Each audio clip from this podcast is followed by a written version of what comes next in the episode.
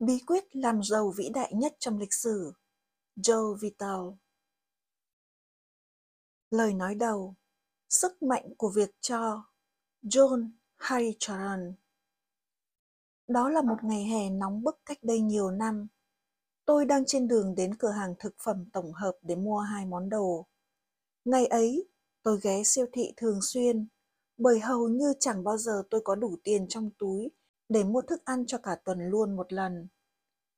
Người vợ trẻ của tôi, sau một thời gian chống chọi với căn bệnh ung thư quái ác, đã qua đời cách đó vài tháng. Chẳng có tiền bảo hiểm, mà chỉ có rất nhiều các khoản chi phí và cả núi hóa đơn phải thanh toán. Tôi lúc đó làm việc nửa ngày, với mức lương chỉ đủ để nuôi hai đứa con nhỏ của tôi ăn uống tằn tiện. Nói chung là tình hình của chúng tôi lúc ấy rất khó khăn. Và ngày hôm ấy, trong lòng nặng trĩu và chỉ vẻn vẹn với $4 trong túi quần, tôi đang trên đường đến siêu thị để mua một lon sữa và một ổ bánh mì. Bọn trẻ con kêu đói và tôi phải kiếm cho chúng cái gì để ăn. Khi tôi dừng lại trước ngã tư đèn đỏ, chợt tôi nhìn thấy phía bên phải đường có một người đàn ông trẻ tuổi, một người phụ nữ trẻ và một đứa bé đang đứng trên bãi cỏ sát vệ đường. Đang là buổi giữa trưa, ba người họ đứng chìm trong cái nắng mặt trời gắt như đồ lửa. Người đàn ông đang giơ một tấm bìa các tông có đề dòng chữ: nhận làm việc, kiếm tiền ăn. Người phụ nữ đứng sát cạnh anh. Cô ấy nhìn chằm chằm vào những chiếc ô tô đậu lại trước đèn đỏ. Đứa bé, có lẽ khoảng gần 2 tuổi, ngồi trên cỏ, tay giữ khư khư một con búp bê chỉ còn có một cánh tay. Tôi nhìn thấy tất cả những hình ảnh này trong khoảng 30 giây trước khi đèn xanh bật trở lại. Lúc đó, tôi rất muốn cho họ vài đô la, nhưng nếu tôi làm thế, thì sẽ không đủ tiền để mua bánh mì và sữa cho lũ con ở nhà. $4 chỉ đủ để làm chừng ấy việc thôi. Và khi đèn xanh bật sáng, tôi đưa mắt liếc nhanh ba người họ lần cuối, cố xua đi cảm giác vừa như thấy mình có lỗi vì đã không giúp họ, vừa buồn vì tôi không có đủ tiền để chia sẻ với họ. Trong lúc lái xe, tôi vẫn không thể gạt bỏ hình ảnh gia đình nọ ra khỏi đầu tôi.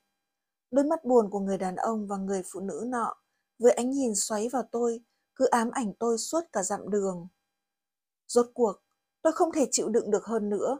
Tôi cảm nhận được nỗi đau của họ và cảm thấy mình phải làm một điều gì đó cho họ. Tôi quay xe lại và quay lại chỗ ban nãy tôi nhìn thấy họ.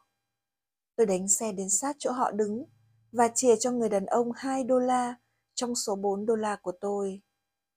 Tôi nhận thấy mắt người đàn ông ngân ngấn nước khi anh cảm ơn tôi. Tôi mỉm cười và quay xe về hướng siêu thị. Chắc là cả bánh mì và sữa đều có bán, tôi nghĩ thế. Nhưng nếu tôi chỉ mua mình bánh mì hoặc sữa không thôi thì sao nào? Chắc có lẽ là phải vậy thôi.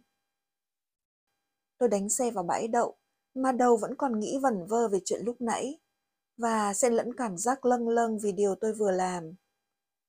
Khi tôi bước ra khỏi xe, chân tôi bỗng trượt qua một vật gì đó trên vỉa hè.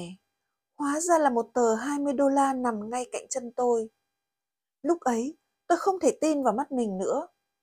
Tôi nhìn quanh quất, run rẩy nhặt đồng tiền lên, bước vào trong cửa hàng và mua luôn không chỉ bánh mì và sữa, mà còn cả một vài thứ mà tôi đang rất cần nữa. Tôi không bao giờ quên cái lần ấy.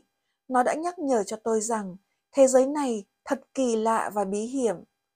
Nó càng củng cố thêm trong tôi niềm tin rằng con người cũng không thoát khỏi những quy luật của vũ trụ. Tôi đã cho đi $2 và nhận lại được $20.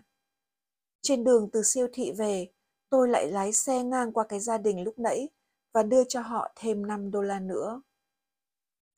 Câu chuyện này chỉ là một trong rất nhiều những chuyện kỳ lạ đã xảy ra trong đời tôi. Nó làm tôi có cảm giác như càng cho nhiều, ta càng nhận được nhiều hơn. Điều đó có lẽ là một trong những quy luật của thế giới này.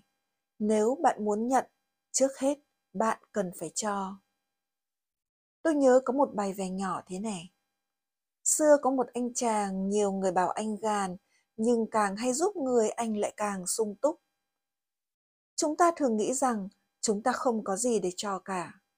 Nhưng nếu nhìn lại, chúng ta sẽ thấy rằng Chúng ta luôn có thể chia sẻ với mọi người, dù chỉ là một chút ít những gì ta có. Chúng ta đừng đợi đến khi chúng ta nghĩ là đã có thật nhiều và lúc đó mới có thể cho được. Khi cho và chia sẻ với mọi người, dù chỉ là chút ít những gì ta có, cánh cửa kho báu của cả thế giới này sẽ mở ra trước chúng ta và của cải sẽ đổ về với chúng ta như suối. Bạn đừng đòi hỏi tôi phải hứa với bạn. Đơn giản là bạn hãy thử cho một cách thật lòng và bạn sẽ ngạc nhiên về những gì mà bạn sẽ nhận được. Thường thì bạn sẽ nhận được không phải từ những người đã được bạn cho, mà từ những nguồn bạn không ngờ tới. Vì vậy, bạn hãy mở ra cho mình con đường đến với sự sung túc. Hãy nắm lấy cơ hội từ quy luật ngàn đời của vũ trụ. Hãy nắm lấy cơ hội từ chính bạn. Các quy luật của vũ trụ không bao giờ sai. Có khi, bạn được trả ơn ngay cho hành động cho của mình, như trong câu chuyện của tôi đây.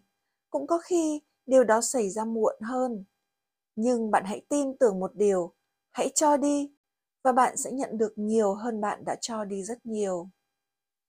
Và khi bạn cho, bạn đừng toan tính trong đầu nhiều, mà hãy làm điều đó với một tấm lòng tràn đầy sự biết ơn. Bạn sẽ ngạc nhiên khi thấy những điều này linh nghiệm như thế nào. Hãy mở cánh cửa đến kho báu của bạn bằng cách chia sẻ một phần nhỏ những gì bạn có cho những người đang gặp khó khăn.